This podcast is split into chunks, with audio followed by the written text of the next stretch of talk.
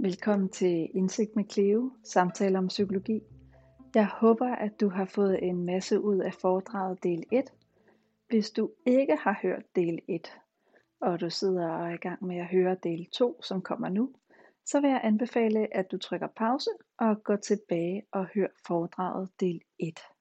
Det har været super spændende at lave foredraget, og det har været mindst lige så spændende at udgive foredraget som podcast.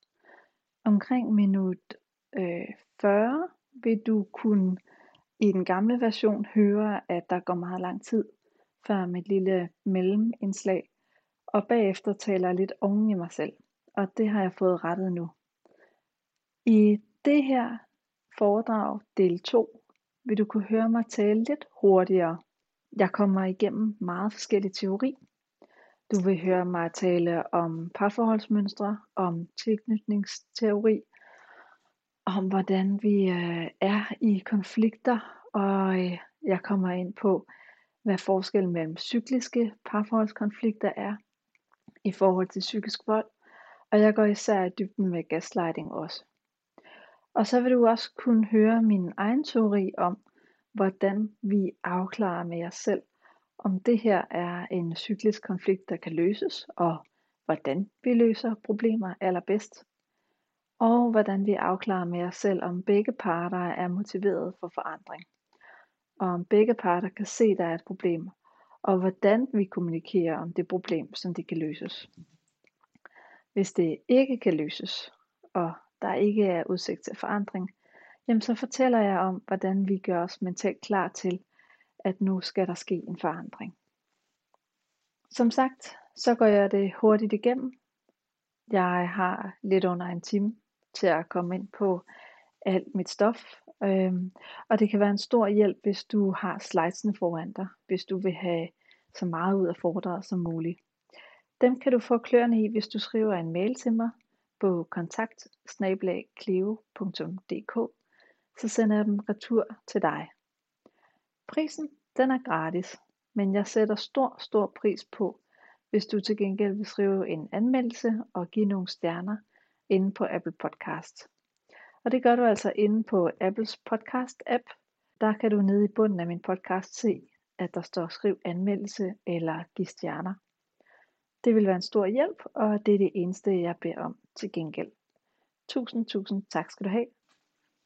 Nu må du have rigtig god fornøjelse med foredraget. Sæt dig godt til rette. Tag eventuelle noter. Og overvej, mens du lytter til mit stof, om der er nogle mønstre, du kan genkende ved dig selv. Eller en partner, eller en ekskæreste. Er der noget, du havde ønsket, du havde ændret på ved din egen adfærd? Eller kan du gennem det, jeg fortæller i foredraget, komme frem til nogle værdier, altså en retning du gerne vil have for dig selv i dit liv eller i dit parforhold, som du godt kunne tænke dig at efterleve. Så gør dig det klart og mærk ind i, hvad du kan genkende og hvad der resonerer i dig, og pluk det ud, du kan bruge til noget. Cirka halvvejs igennem foredraget, der laver jeg lige et lille klip. Jeg har nemlig fået en rigtig, rigtig fin lydfil fra en lytter, som jeg har lovet at afspille i det her afsnit. Og det gør jeg cirka halvvejs igennem. Så der får du lige en øh, lytter med, der sender en hilsen. Og hun fortæller endda også om hendes oplevelser af at være i et psykisk voldeligt parforhold. Rigtig, rigtig god fornøjelse med foredraget.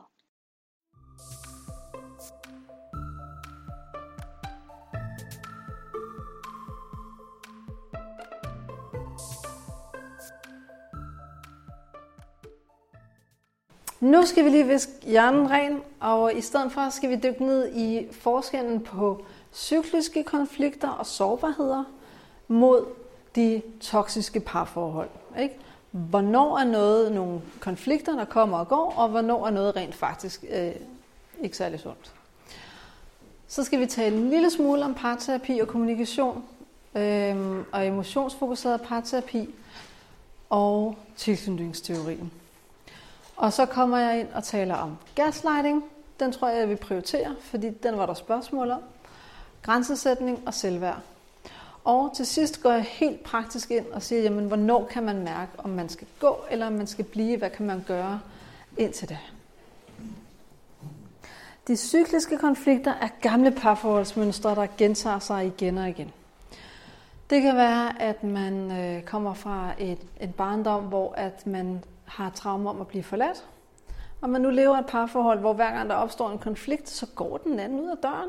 Hvad fanden er det for noget? Så vækker det en masse sårbarheder og skaber nogle konflikter, der gentager sig igen og igen og igen.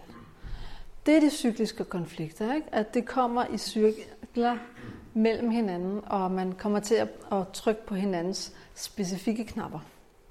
Man trigger hinanden. Trigger, det betyder altså, at man har nogle gamle sårbarheder fra tidligere, fra tidligere parforhold, fra opvækst, øh, som gør ondt.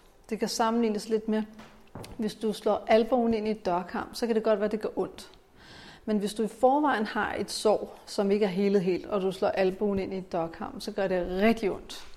Og det er altså det, vi taler om, når vi snakker trigger. Det er, at der er allerede et sår, så der skal ikke så meget til, så flyver man ind i smerten. Ja, forskellige personlighedstræk, der trykker, men der kan indgås aftaler, kompromiser, og der vises gensidig forståelse og respekt. Det er altså det, der er øh, tilfældet ved de cykliske konflikter, ikke? at man kan løse det, man kan nå hinanden og genvinde kontakten igen. Tilknytningsteorien. Hvor mange har hørt en lille smule om det? Okay, hvor mange har hørt ret meget om det? Ja, mange hørte rigtig meget om det. Ja, okay. Så vi er alle sammen godt inde i det. Fint. Vi har tre typer i normalbefolkningen, eller blandt os alle sammen, og så har vi en, som vi kalder den desorganiserede, øh, som er der, hvor man taler om, at man måske har en tilknytning, der er så forstyrret, at der er mere end, end bare normalt. Men den ene, mest normale, er den sikre tilknytning. Den kender vi alle sammen. Det er den her tillid til, at den eneste ene findes. Tilliden til, at det at blive gift er en god ting. Øhm, der er ikke bekymring, i hvert fald ikke så meget, om om den anden kan finde på at være utro, fordi det er ikke en del af ens normale tankegang. Man har god tillid til, at man selv kan tage vare på sine egne følelser, og man har tillid til, at andre passer på en, hvis man er sårbar eller der er en konflikt. Øh, og man ser ikke konflikter som noget, der kan true parforholdet. Det er faktisk noget, som kan gøre, at man bliver klogere på hinanden. Det er det, en med den sikre tilknytning tænker. He's there for me when I need him. She always calls me. Så har vi den øh, ængstlige tilknytning, eller anxious ambivalent attachment. Det er, øh, hvor mange af jer har set The Notebook? Et par stykker, okay. Øh, det er en rigtig romantisk film, fordi at, øh, der, der skal jo ikke så meget til, før at desperation og romantik går hånd i hånd. Ikke? Men der er en scene, hvor han står med armen i sådan en karusel i et pariserhjul. jul. Og så siger han, sig, at du ikke elsker mig. Sig, om du elsker mig, eller om du ikke elsker mig. Og hvis du ikke svarer, så giver jeg slip. Eller sådan noget lignende. That's the anxious one. Øhm, det er personen, der hele tiden har brug for at få bekræftet kærligheden, og meget neurotisk omkring, øh, er vi noget, eller er vi ikke noget. Øhm, og det skal lige siges, når jeg taler om tilknytningsstrategier, så er det i det voksne parforhold. Det vil sige, at i nogle parforhold kan man godt gå hen og blive ængstelig, og i andre parforhold ikke. Det kommer an på, hvor tilgængelig den anden er for en. Det kommer an på, hvor lydhør den anden er, og hvor omsorgsfuld den anden er. Fordi hvis vedkommende virker meget undgående, så er det klart, at man begynder at blive ængstelig. Fordi jeg kan faktisk ikke mærke, hvor du er. Øhm, så det er ikke kun noget, der gælder barndom og kontakten mellem mor og barn. Og det er ikke kun noget, vi tager med os ind i parforholdet, men det kan faktisk også komme frem under konflikter eller specifikke øh, relationer, i det voksne parforhold. Så det er altså tre planer. Det er noget, vi er opvokset med. Det er noget, der kan farve måden, vi knytter os selv til andre i voksenlivet. Og det er noget, der kan farve, hvordan vi knytter os til den specifikke person. She'll let me down, he'll leave me. Det frygter de. Den undgående tilknytningsstil øh, har den samme frygt for, at den anden vil forlade en, men i stedet for at være bange for, at det sker, og søge bekræftelse og undgå, at det sker, jamen så tager de for givet, at det sker. Fordi de afventer og forventer at blive forladt, jamen så har de en sikkerhedsafstand. Det er klart, de passer på dem selv. Øhm, vedkommende, der har en ængstelig tilknytningsstil, vil ofte være meget opsøgende omkring, elsker du mig, øh, jeg kan mærke, at det her det er et problem for mig. Og den undgående, når, når det sker, så vil vedkommende trække sig og lukke sig ind i sig selv, eller komme ind i en tomhedsfølelse. Det vil minde om noget fra barndommen, hvor de føler sig øh, overfuset eller overrumplet. Øhm, så i konflikter vil de to typisk komme mest frem. I don't need her, I can't take care of myself. De har heller ikke tilknytning, eller de har ikke tiltro til, at andre kan passe på dem. Og de kan heller ikke, har heller ikke tiltro til, at de selv kan passe på sig selv. Selvom de virker meget selvstændige, så mærker de jo også en tomhedsfølelse. Og derfor har de behov for hele tiden at jagte nogen eller være noget for nogen. Og så er der den desorganiserede, eller den fearful attachment.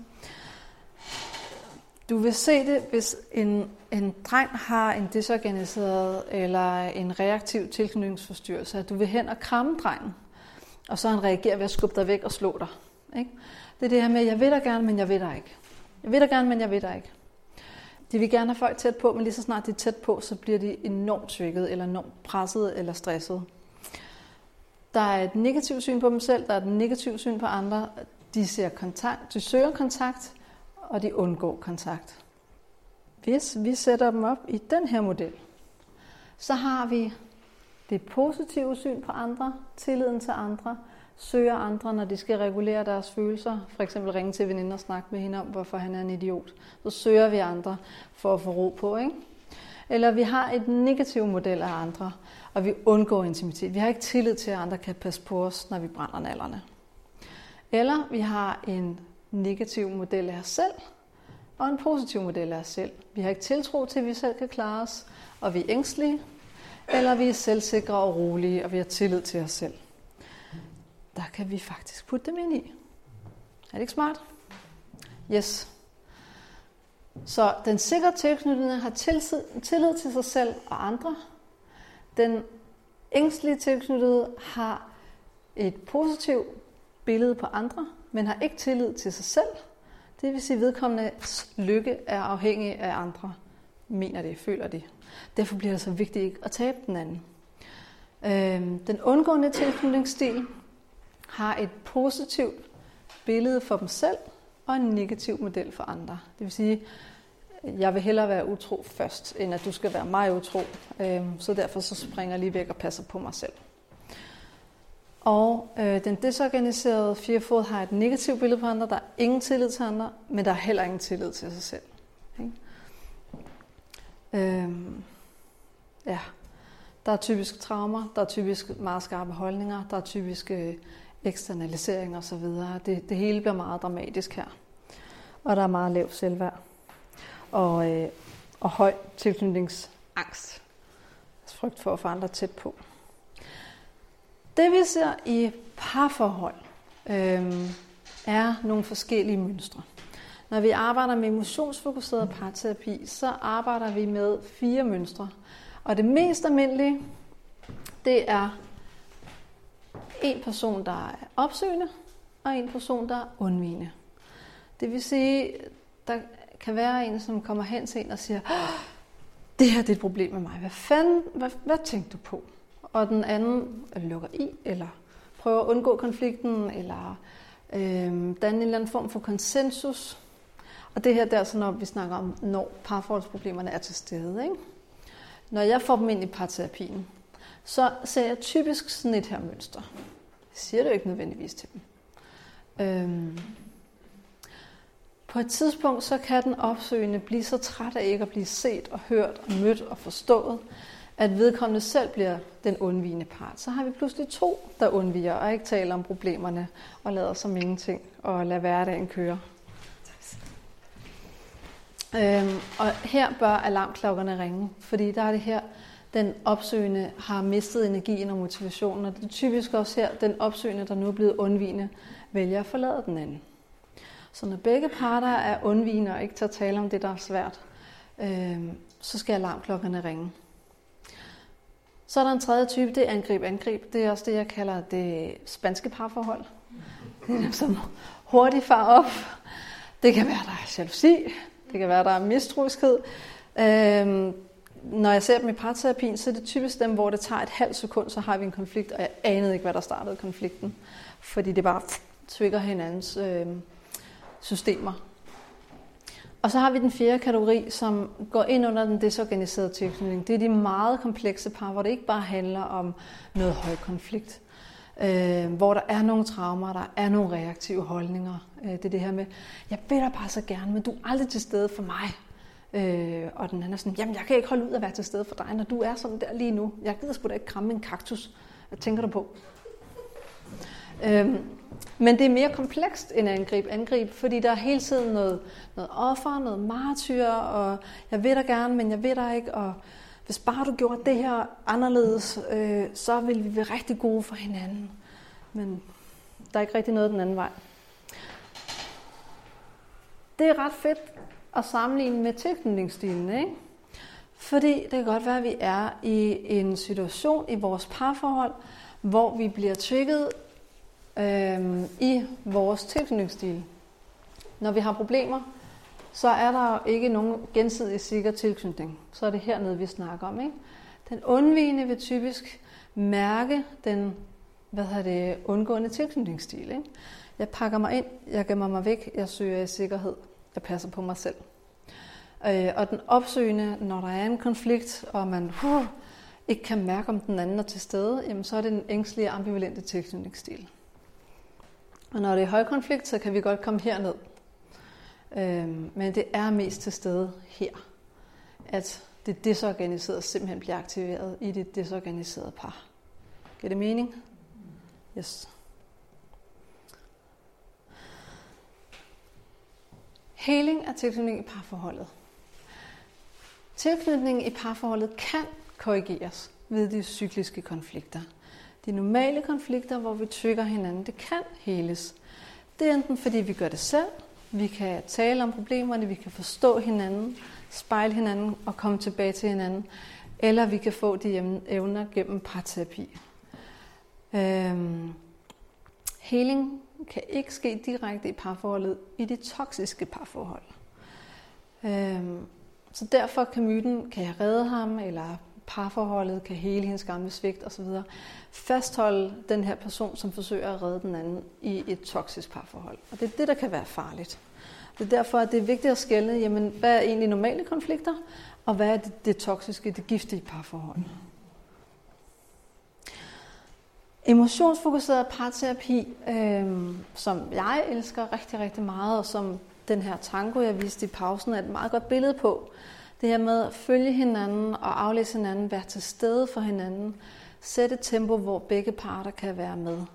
Det er målet med emotionsfokuseret parterapi. Og det er, hvor vi også heler gamle svigt i barndommen, hvis der er nogen gennem vores partner. At vi faktisk ser, jamen, hvad er det for sårbarheder, der ligger under den her reaktive følelse, som du udtrykker? Men hvorfor er det, du bliver trykket? Hvorfor er det, du reagerer så hurtigt? Hvorfor er det, du har de tolkninger om mig? Øh, det går man ned i og arbejder med. Og det arbejder man rigtig meget i forhold til validering af følelserne. Altså støtte op om og sige, sådan, jeg kan godt forstå, at du blev vred lige der. Man arbejder rigtig meget med at sænke tempoet, fordi det er det, der skal til, for at vi kan løse konflikter.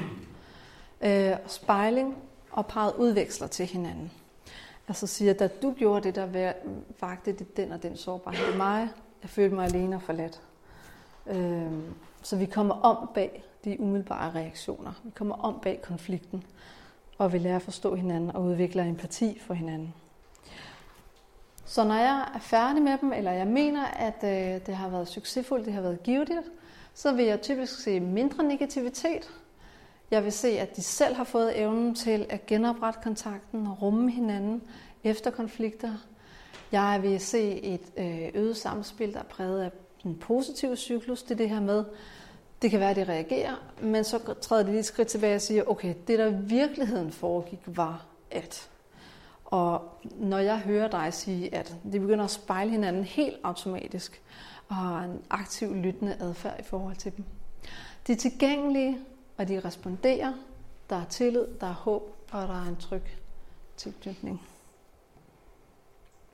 Det toksiske parforhold er ikke det samme som et sundt parforhold med mange konflikter.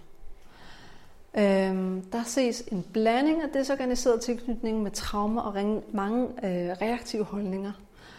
Øhm, og det gør det rigtig, rigtig svært. Og det er meget skadeligt for den anden at være i, fordi det bliver mere og mere opslidende. Øhm, det, der er ikke rigtig noget mønster i, at man bliver trigget øhm, i, for eksempel hvis den anden roder meget, og det trigger den ene. Ikke? At det altid er det, man bliver uenig om. Det er sådan set hvor som helst. Lige pludselig så er der en konflikt, og man aner ikke hvorfor.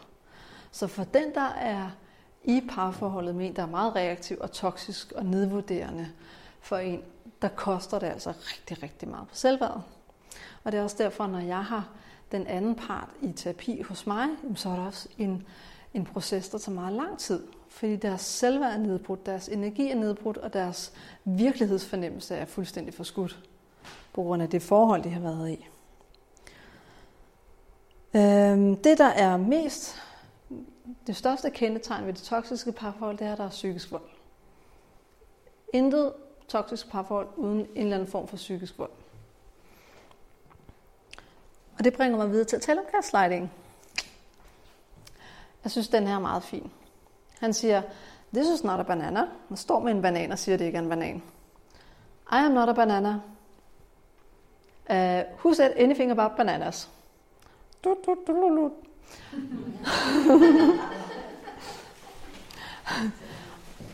det er det her med øh, at benægte alting, øh, benægte, hvad man får at vide, at man gør, øh, og aflede og komme ind på alle mulige andre ting. Gaslighting, ordet, øh, kommer af et teaterstykke. Det er det, der er opkaldt efter.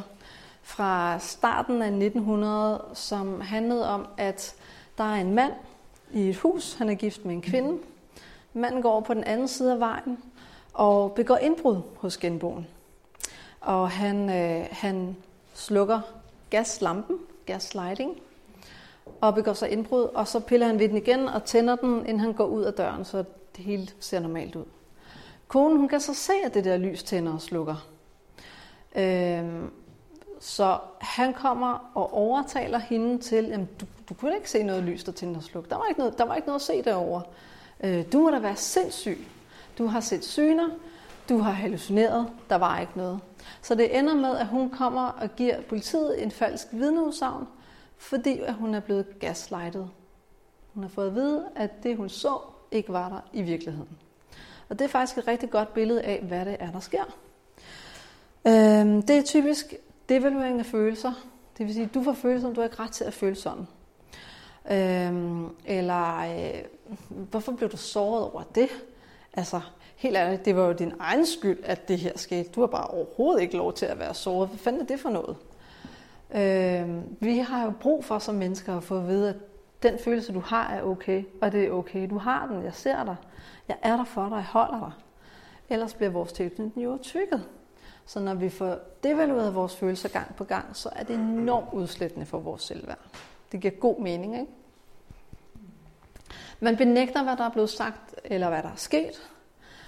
Det har jeg aldrig sagt. Sådan vil jeg overhovedet ikke mene det. Nej, den der dag, da vi var hjemme hos dem der, ej, der var de altså overhovedet ikke med, og det der, det skete slet ikke. Og jeg fornærmede ikke nogen på den der måde, du fortæller om. Det må være noget i din fantasi.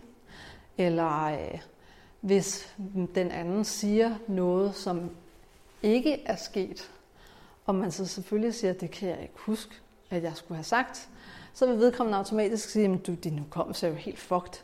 Du kan jo ikke huske fra næste mund. Øh, vedkommende vil sige, øh, du er syg, du er deprimeret. Øh, hvis jeg har et par i parterapi, hvor jeg ser gaslighting lige foran mig, så vil jeg høre den, der gaslighter sige, jamen det er fordi, du har en depression. Det er også på grund af din angst. Og det vil øh, typisk sige, at måden vi får det bedre, det er, hvis vi har mere sex.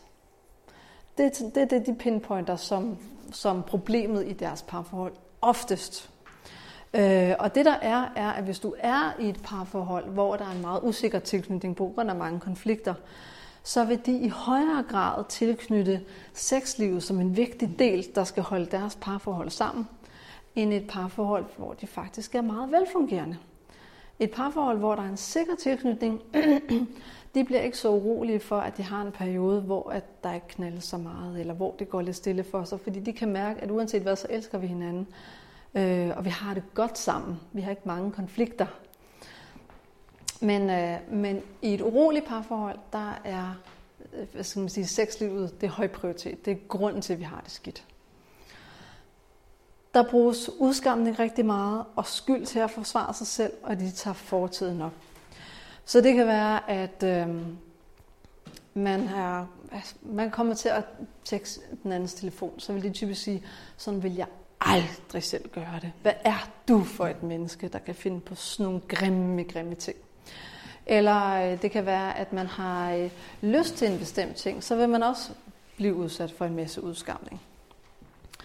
Øh, man bliver trængt op i en krog med ultimatumer og afhøring. Betyder det, at du aldrig har lyst til at være sammen med mig igen? Betyder det, at vi skal slå op? Betyder det, at du ikke elsker mig? At man er tvunget til at sige ja eller nej på nogle store beslutninger midt i en konflikt. Man bliver trængt op i en krog. Og man nedvurderer den andens følelser, påstår, det var en joke. Det var bare for sjovt, jeg sagde det. Hvorfor tager du det? Hvorfor bliver du såret? Ja, jeg tænker på også, øh, da du siger det der med øh, benægter, hvad der er blevet sagt, eller hvad der er sket, så kan jeg bare tænke på det der med en samtale, vi to havde. Mm. At det der med, at det kan også være, at for eksempel eksemplet, nå, skal du have den kjole på?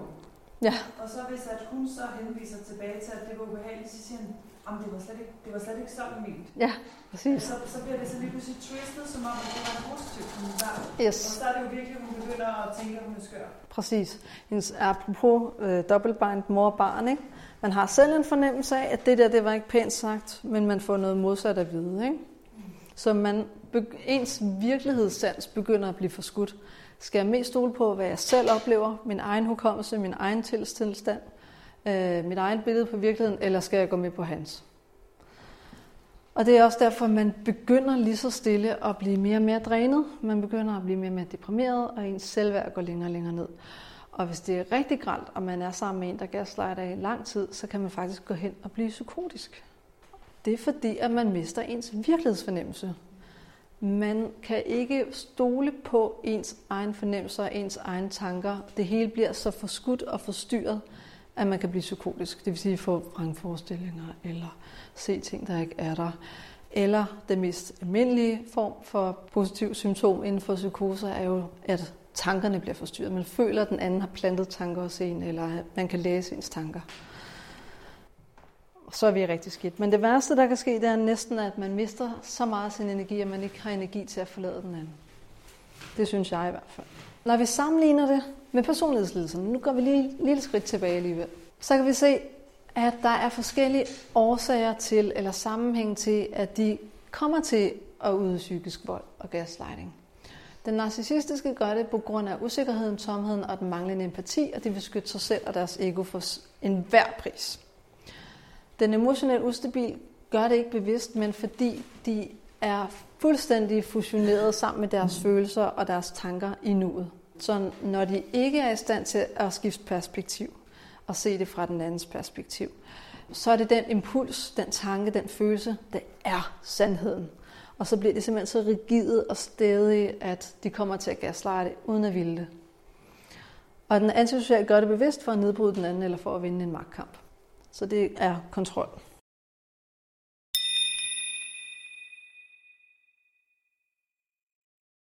Hej Cleo. Jeg vil bare fortælle dig, at jeg er et taknemmelig for din podcast, og jeg har haft stor glæde af de øh, dele, der har handlet om selvværd og, og hvordan man kommer ovenpå, efter man har været øh, sammen med en, der for eksempel gaslighter en. Jeg har været helt derude, hvor jeg har øh, set mig nødsaget til at lyve øh, over for ham, øh, hvis jeg skulle være sammen med familien, fordi øh, det brød han sig ikke om. Så så langt ud kan man jo så også komme, og det er meget skjult, øh, når man står i det. Men at høre din podcast, det ja, belyser virkelig, hvad det er for nogle mekanismer, der går i gang, når man er udsat for psykisk vold. Og jeg er nu i gang med at genopbygge mit selvværd, så øh, tak, tak for din hjælp.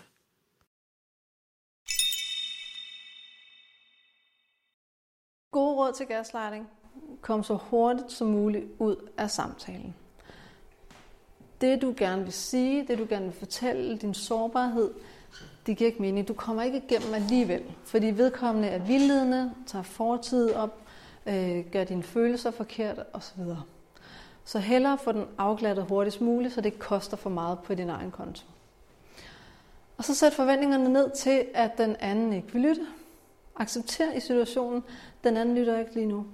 Det nytter ikke noget, for ellers så koster det for meget. Man kommer ingen sted hen i samtalen, og du vil ikke få forståelse og anerkendelse. Så er der rigtig mange, som har behov for at optage samtaler. For simpelthen at kunne vise senere, det var det her, du sagde. Du skældte og smelte mig ud på den her måde, og du kaldte mig en kælling. Det benægter du nu. Det har jeg lyst til at bevise over for dig. Så får man en trang til at optage samtalerne. Eller man får en trang til at skrive lange, lange mails, fordi at her får man endelig et ord indført. Her kan man fortælle, hvordan det så ud fra ens eget perspektiv. Men det, vil man, det man vil opdage typisk er, at man, den anden bliver ekstremt vred over, at man har optaget en samtale. Og specielt hvis ikke det var, at personen vidste, hvilket jo giver god mening. Og problemet med e-mails er, at det vil bare gaslighte tilbage i den samme e-mails. Det vil være leg med ord og manipulation og benægtelse på skrift. Så det bliver endnu mere tydeligt, at okay, der er gaslighting begge steder. Så hvis du har behov for at optage samtaler, eller behov for at skrive lange e-mails, hvor du forsvarer dig selv og dit eget selvværd, så er det også et advarselssignal. Grænsesætning. Udtryk behov frem for bebrejdelser. Ved tryg tilknytning fortæl om sårbarheden. Det er jo i forhold til, øhm, når man bliver gaslightet.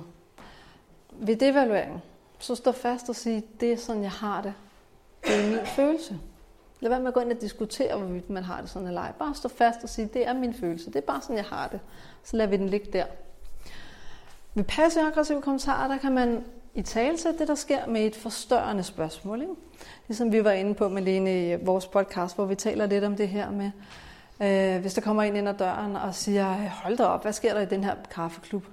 Så kan man spejle tilbage og sige, så det du siger er, at jeg sidder og laver ingenting lige nu, og du faktisk skælder mig ud for at lave ingenting. Er det din fornemmelse, at jeg ingenting laver de her 8 timer om dagen på den her arbejdsplads? Fordi så skal den anden stå til ansvar for det passiv-aggressive spørgsmål, der er stillet. Man kan også lave et, øh, et naivt spørgsmål tilbage. Det er det, jeg kalder en kontrastintervention. Hvis nu jeg får at vide, hold da op, du er godt nok tynd det er sådan en kommentar, jeg kan få, fordi at jeg er den bygning, jeg er, så vil jeg spørge tilbage, er det et kompliment? Og så vil vedkommende sige, ej, det var det, det var det ikke helt. Nå, hvordan, hvordan kan det være, at du synes, at du har lov til at udtale dig om min vægt? Hvad giver dig ret til det? Og så rester den anden virkelig meget. så når der kommer devaluering, stå fast, hvis der kommer en passiv-aggressiv kommentar, så stil et modspørgsmål, så den anden skal stå til ansvar for det, der bliver sagt. Og undgå at give unødige undskyldninger, og det er især i forhold til selvværd. Når man er i et toksisk parforhold, hvor der er meget gaslighting, så bliver man så ør i hovedet, at man gør alt for at undgå konflikter, og man tager sig selv i at sige undskyld alt for ofte. Det skal vi undgå, fordi det bider simpelthen øh, i ens selvværd. Faresignaler. Hvis du overvejer, om din partner er psykopat, så er det et faresignal i sig selv. Hvis din partner er en idiot og udviser uacceptabel adfærd, så er det ligegyldigt, om det kan forklares med en diagnose. Det er faktisk det, mit budskab er her. Så selvom jeg har gjort det lidt klogere på, hvad de forskellige diagnoser er, så vil jeg også bare sige, lad være med at spekulere, om den anden er syg eller ikke syg. Hvis du ikke kan acceptere det, der sker, og der ikke er noget, der ændrer sig, når du sætter grænser, så er det det, du skal reagere på. Apropos, vi kan ikke diagnostisere idioti. Når man kommer ud af et forhold, så kan det være rigtig, rigtig vigtigt at få genskabt sin virkelighedsfornemmelse. Og finde ud af, hvad det er, der er ødelagt i en. Men også om man gentager nogle gamle mønstre i sig selv. Det kan være, at man er barn af en narcissist, så er man meget vant til at løbe efter den narcissistiske mor og gøre alt, hvad hun begærer og vil have. Og så kan det være, at man ubevidst kommer til at ende i et forhold med en narcissist, fordi man simpelthen har en meget højere tolerancetærskel. Man er vant til at tjene hinanden og være i nogle stressfyldte omgivelser. Der er seks sunde parforholdsvaner her, som de fleste tror er toksiske. Okay? Så at lade nogle konflikter være uløste, det vil sige gå seng og måske være lidt sur på den anden, det er faktisk en sund ting at gøre i nogle tilfælde. Øhm, fordi hvis man tager alle konflikter op, hvis man skal fortælle om alt, der kan være i vejen, og alt bliver en konflikt, så er det faktisk så opslidende, at det begynder at blive toksisk. Rigtig mange af de par, som holder i meget, meget lang tid, vil i den sene alder sige, jamen, vi rummer hinanden, og vi er sex og stort på hinanden, og vi accepterede hinandens sider for lang tid siden, så vi bliver ikke irriteret længere. Og hvis der er noget, jeg er irriteret over, at den anden har gjort, jamen så trykker jeg på pytknappen, fordi det er ikke det værd. Jeg prioriterer anderledes. Øhm, så jeg vælger faktisk at gemme det, sove på det. Hvis det er et problem i morgen, så kan det være, at jeg tager det op. Men hvis det ikke er et problem i morgen, når jeg lige har sovet på det, så er det værd. Jeg prioriterer, hvad jeg vil tage op. Så at skulle tale og løse om alle problemer, det er en myte. Det er faktisk lidt toksisk, hvis det bliver for meget. At være villig til at komme til at såre den andens følelser. Det er det her med, jeg bliver nødt til at være ærlig i et parforhold og fortælle, hvor jeg står. Og der er en risiko for, at det kan såre den anden. Det er faktisk et sundt tegn. Fordi så begynder vi at bryde medafhængigheden. Vi bliver to selvstændige, ærlige, transparente individer. Og ja, der er en risiko for, at man kan såre den anden, når man er ærlig. Det må man tage med. Hvis man respekterer den anden, og hvis man kan genforenes i kontakten igen, øh, og sige det på en fin måde, så er det faktisk rigtig sundt. At være villig til at afslutte forholdet er heller ikke toksisk. På den måde, at du skal selvfølgelig ikke true op og slå op hele tiden, hver gang der er en konflikt. Det vil man typisk se i et toksisk parforhold. Men øh, når man sætter grænser og siger, det her, det vil jeg ikke finde mig i, og man så efter noget tid erfarer, at okay, den her uacceptable adfærd, den fortsætter faktisk. Hvis man er villig til i sig selv at åbne muligheden op for, at man kan afslutte forholdet på et tidspunkt, så bliver det frivilligt, og så prioriterer man anderledes. Derfor er det en sund vane at have, men også for, at man sætter pris på hinanden. Øhm, ja, modsat at tåle alt. Ikke? At føle sig tiltrukket af andre er heller ikke noget, der er toksisk. Det er noget, der er naturligt. Og hvis man er i et parforhold, hvor man faktisk har en åbenhed nok til at tale om det, at wow, jeg kan godt mærke, at jeg bliver tiltrukket af min chef, jeg har et lille crush. Hvis der er plads til, at man kan lukke det ud, så forsvinder noget af skammen. Og forsvinder noget af skammen, så forsvinder fristelsen i sig selv, fordi man lukker det ud. Det frister jo kun, når det er hemmeligt, når det er forbudt, når det er lækkert. Så tiltrækker det. Men når man er i et forhold, hvor man kan tale åbent om det, så kan man faktisk give plads til det og lade det gå over af sig selv. Fordi det går jo over af sig selv på et tidspunkt. Øh, at bruge tid hver for sig er faktisk også sundt. Fordi så mister man ikke den, man var til at starte med, i forhold til hvis man bruger altid sammen. Øh, plus at man mærker, at det er sundt at savne hinanden. Og acceptere sin partners fejl er heller ikke et toksisk tegn. Det er et sundt tegn. Apropos den første, ikke? Øh, fordi så vælger vi også en partner, hvor de fejl, vedkommende har, er acceptable øh, til at starte med. Giver det mening? Seks tegn på toksiske parforhold, som vi tror er normale. Der er et pointsystem. Der er regnskab. Øh, vi begynder at gøre op i, hvem er mest en idiot, øh, og hvad skylder du, og hvad skylder jeg. Og jeg gætter massage i går, de giver tre point. Du skal minimum tage opvasken i morgen for at rette op på det, tænker man med sig selv, eller den anden tænker. At komme med hendes og små passiv-aggressive kommentarer. Har I nogensinde været til sådan en familiemiddag, hvor Tante Dorte, hun ligesom siger, at det, det gør han heller bare aldrig for mig. øh, mens han sidder lige ved siden af. Det er en passiv-aggressiv kommentar, i stedet for at man udtrykker sit eget behov og siger, jeg kunne skide godt tænke mig, at du også tager mig i biografen. Det kunne jeg bare mærke, da hun sagde det. Vil du gøre det for mig en dag? Ikke? Så er vi ærlige.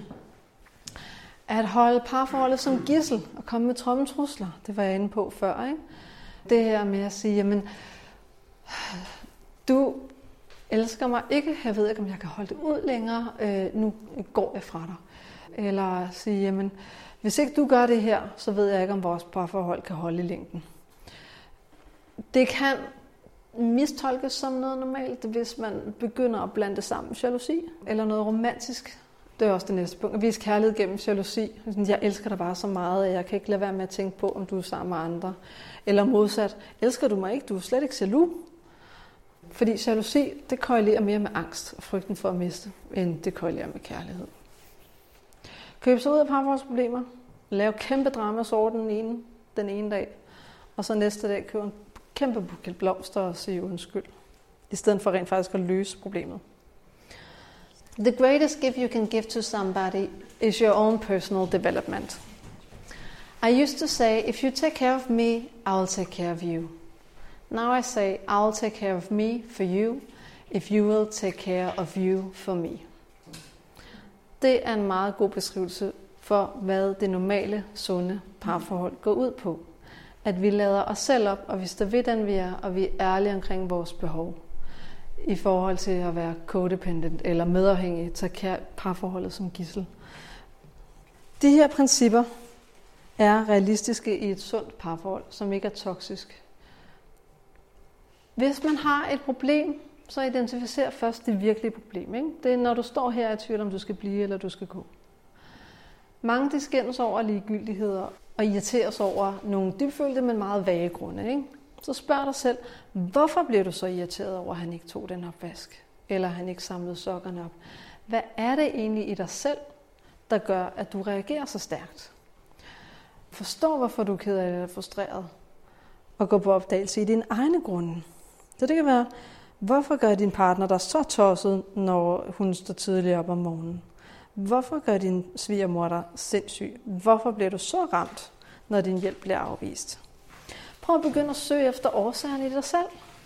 For det så kan vi nemmere udtrykke vores behov og løse problemerne på en god og sund måde. Vi kan kommunikere problemerne, hvis begge er villige og tilgængelige til at løse problemet. Det er lidt svært, når vi har med en narcissist at gøre. Kan I se det? Fordi hvis der er kritik, så eksploderer vedkommende. Du skal kunne give din partner en chance for at vide, hvad problemet er, fordi din partner kan ikke læse dine tanker. Og din partner skal være inviteret ind i samtalen. Så i stedet for at sige, du tager aldrig dine sokker op fra gulvet, så sig heller, hey skat, jeg har noget, jeg gerne vil dele med dig. Jeg bliver faktisk trykket af, når du ikke gør det her. Det er et problem i mig, fordi sådan og sådan og sådan. Så kan man nemmere løse problemet. Love the sinner, not the sin. Det handler om, lad være med at generalisere den anden. Lad være med at gøre det personligt. Lad være med at fornærme den anden. Forhold dig til det konkrete problem. Øhm, typiske fælder i øh, parforholdskonflikter, det er, at vi generaliserer den anden. Altid aldrig. Vi hiver fortiden op, og vi kommer med ultimatumer. Lyder det bekendt som noget, jeg har snakket om tidligere? Ja. Hvis der er rigtig, rigtig meget af det, så har vi det toksiske parforhold. Drop regnskabet og pointtavlen, fordi det giver ikke nogen mening, hvis skyld det er. Det giver ikke nogen mening, hvem der skylder, hvis vi skal løse et konkret problem. Øh, og du får alligevel aldrig ret, fordi hver part vil hjerne vil have tendens til at synes, at man selv har ret. Det er sådan, vi er indrettet som mennesker. Øhm, det betyder ikke noget. Du kan alligevel ikke tælle pointene på en troværdig måde. Så smid det i skraldespanden og fokuser på at lytte i stedet for. Ikke voldelig kommunikation. Det er en meget konkret måde at fortælle om sine problemer på. Vi tager først udgangspunkt i observationen, fordi det er ikke til diskussion. Så fortæller vi om følelsen, fordi det er her, vi deler vores sårbarhed. Så fortæller vi om vores behov, i stedet for bebrejdelse. Og så går vi efter at løse det fælles problem. Så i stedet for at sige, din kæmpe idiot, du har ikke samlet sokkerne op igen, så siger vi, jeg kan se, at der ligger ting på gulvet. Jeg får en følelse af irritation, da jeg kommer i tvivl om, du respekterer mig og mit space. Jeg har behov for, at der er ryddet på gulvet, hvis det er sokker, da jeg ellers bliver for stresset. Kan vi finde en fælles løsning på det her problem? Så nu er vi nået dertil, hvor at vi godt kan se problemet, vi har kommunikeret problemet, vi har måske også løst problemet. Og din partner er villig til at arbejde på problemer sammen med dig, selv når I er virkelig sure på hinanden. Hvis du er der, så har du en partner, der er værd at kæmpe for. Vedkommende er villig til at arbejde med sig selv og jeres problemer på en god og kærlig måde. Men hvis partneren ikke er rigtigt ombord eller motiveret til at lytte og løse problemer, som faktisk er vigtige for dig, så er det tid til at indføre nogle grænser. Men man skal selvfølgelig også lige tage stilling til, er det, er det noget, jeg kan gå på kompromis omkring, eller er det noget, der er reelt vigtigt? Fordi der er to slags konflikter. Det ene er præferencekonflikter. Jeg kan godt lide McDonald's. Du kan bedst lide salater. Kan jeg tage på salatbar med dig en gang imellem, eller er det helt udelukket, eller kan jeg give dig plads til, at du selv kan tage salat på salatbar med dine venner? Men kan jeg slet ikke tåle tanken om, at du er en del af Jehovas vidner, for eksempel, når jeg selv er ateist? Så er det meget svært i længden, hvis man har nogle virkelig principielle, værdisættende konflikter, at blive sammen i et godt og langvejs parforhold. Desværre, fordi dybest set skal du spørge dig selv, om den person, du er som person, er i konflikt med den, den anden er. Og hvis svaret er ja, vil det næsten være umuligt at have et sundt langvejt parforhold. Men mindre man giver det plads. Ikke? Det er jo kun en værdikonflikt, fordi der er en konflikt. Håndhæv dine grænser. Mit budskab er her, at når du siger, at det her det er en uacceptabel adfærd, jeg ved ikke, om jeg kan leve i et parforhold, hvor du er utro, og han så er utro igen, og du faktisk bliver i parforholdet, selvom du har sagt det her, så har du ikke håndhævet dine grænser. Fordi det, man siger med ord, er intet værd i forhold til det, man siger med handlinger. Så når vi håndhæver grænser, så det betyder det, at vi i adfærd står for de grænser, man har, specielt i et toksisk parforhold. Og det er der, hvor at man som, som offer af et meget psykisk voldelig person får udvidet sine grænser igen og igen og igen, og der til sidst ikke er plads til en. Men det er så komplekst, at man er bange for at miste den anden, eller hvis ikke jeg gør det her for den anden, så forlader den anden mig, selvom det går rigtig ondt for mig. Så vær villig til at give det en chance at forlade. Kan den anden ændre sig? Ja, det kan de fleste normale mennesker, men de skal være villige til det. Og du skal være villig til at håndhæve dine grænser gennem dine handlinger. Kan man ændre et toksisk parforhold til et sundt parforhold? Ja, hvis begge er villige til at forandre ændringer. Hvis begge kan genkende problemet, og hvis begge er i stand til at kommunikere på en sund og medfølende måde, så er det muligt. Men hvis der er en skævvriden i det, og den ene er meget egocentreret eller øh, udadprojicerende, eksternaliserende, så har vi et problem. Så er der den her myte med, at man kan redde en narcissist, og der bliver jeg nødt til at være lidt hård. Fordi det der med, hvis jeg bare elsker ham nok, så skal jeg nok forvandle sig til en god mand. Eller hvis jeg heler hans sorg for hans omsorgsvigt i barndommen, så skal han nok blive meget bedre. Det er en myte. Det kan godt være, at han ændrer nogle punkter, men lige så snart han er i en stressfuld periode af hans liv, så vil han ændre sig tilbage til udgangspunktet. Når han bliver presset, så vil han gå tilbage til default mode, øh, hvis man har med en narcissist at gøre. Der er også det her med, du kan tvinge ham til at møde op til tiden, men det er ikke sikkert, at han lytter efter og er interesseret i det, der bliver sagt. Der taler jeg også om elastikteorien, ikke? at vi kan øve nogle evner, men når vi giver slip, og når der bliver pres på, så falder den tilbage til udgangspunktet. Og det siger jeg, fordi at der er mange, der bliver i det. Og jeg ser det som meget frisættende, hvis man tør sige højt, den her person ændrer sig nok ikke. Så jeg har ikke ansvar for at redde den anden. Det handler ikke om at forandre den anden, så lad være med at prøve. Det handler om at sætte sig selv fri, og det handler om at være bevidst om, at det her uacceptable adfærd for mig, skal jeg blive, eller skal jeg gå? At turde stille sig selv det spørgsmål. For det at myten, den der lille chance for, at det måske godt kan lykkes, eller måske godt kan redde den anden, det gør jo, at man hænger fast i, sådan, jamen det kan være, at vi er den ene procent, hvor jeg kan redde den anden. Hellere sætte sig selv fri. Så det vi er blevet klogere på i dag, det er diagnoserne, det er de cykliske konflikter og parforholdsmønstre. Vi er blevet klogere på tilknytningsstil. Vi er blevet lidt klogere på øh, parterapi og emotionsfokuseret terapi. Jeg har snakket om toksiske parforhold og gaslighting og det sunde parforhold. Villigheden til forandring. Hvor vigtigt det er, at man rent faktisk tør se på sine egne fejl og udtrykke sine sårbarheder. Vi har snakket om kommunikation, valget, kompromiser, grænser, parforholdsvaner og om partneren kan ændre sig, myter og om at sætte sig selv fri. Så her på falderæbet vil jeg lige høre, hvis I har lyst, hvad I tager med fra i dag. Okay, eller træt nu. Jeg synes, det var dejligt at få introduceret ordet spektrum i og for sig. Ja. De siger jo, at det kommer jo i, i forskellige pakker, kan man sige. At det bliver intens lukket. Det er ikke fordi, jeg ikke vidste det, men det var en dejlig opfriskning. Ja, det her med, at vi har grader af personlighedstræk. Ja. Ja.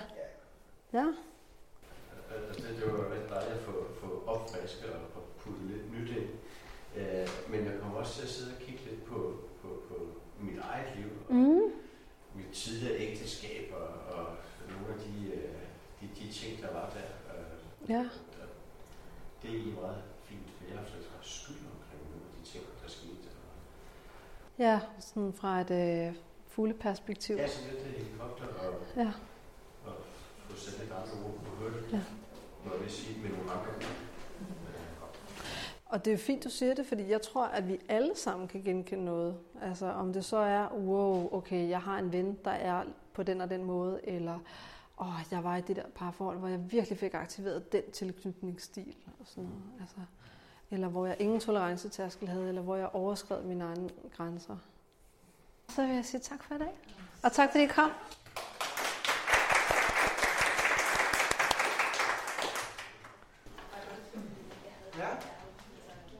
Tak fordi du hørte dagens foredrag helt til ende. Er du interesseret i at få slidesene, så kan du skrive til kontakt cleuh.dk og så sender jeg dem til dig. Det eneste, jeg gerne vil bede dig om at få tilbage, er en anmeldelse inde på Apple Podcast eller stjerner.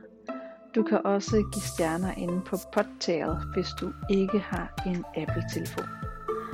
Tusind tak, fordi du lyttede med, og jeg håber, at det har givet dig en masse god viden og en masse selvreflektion. Ha' en rigtig, rigtig dejlig dag.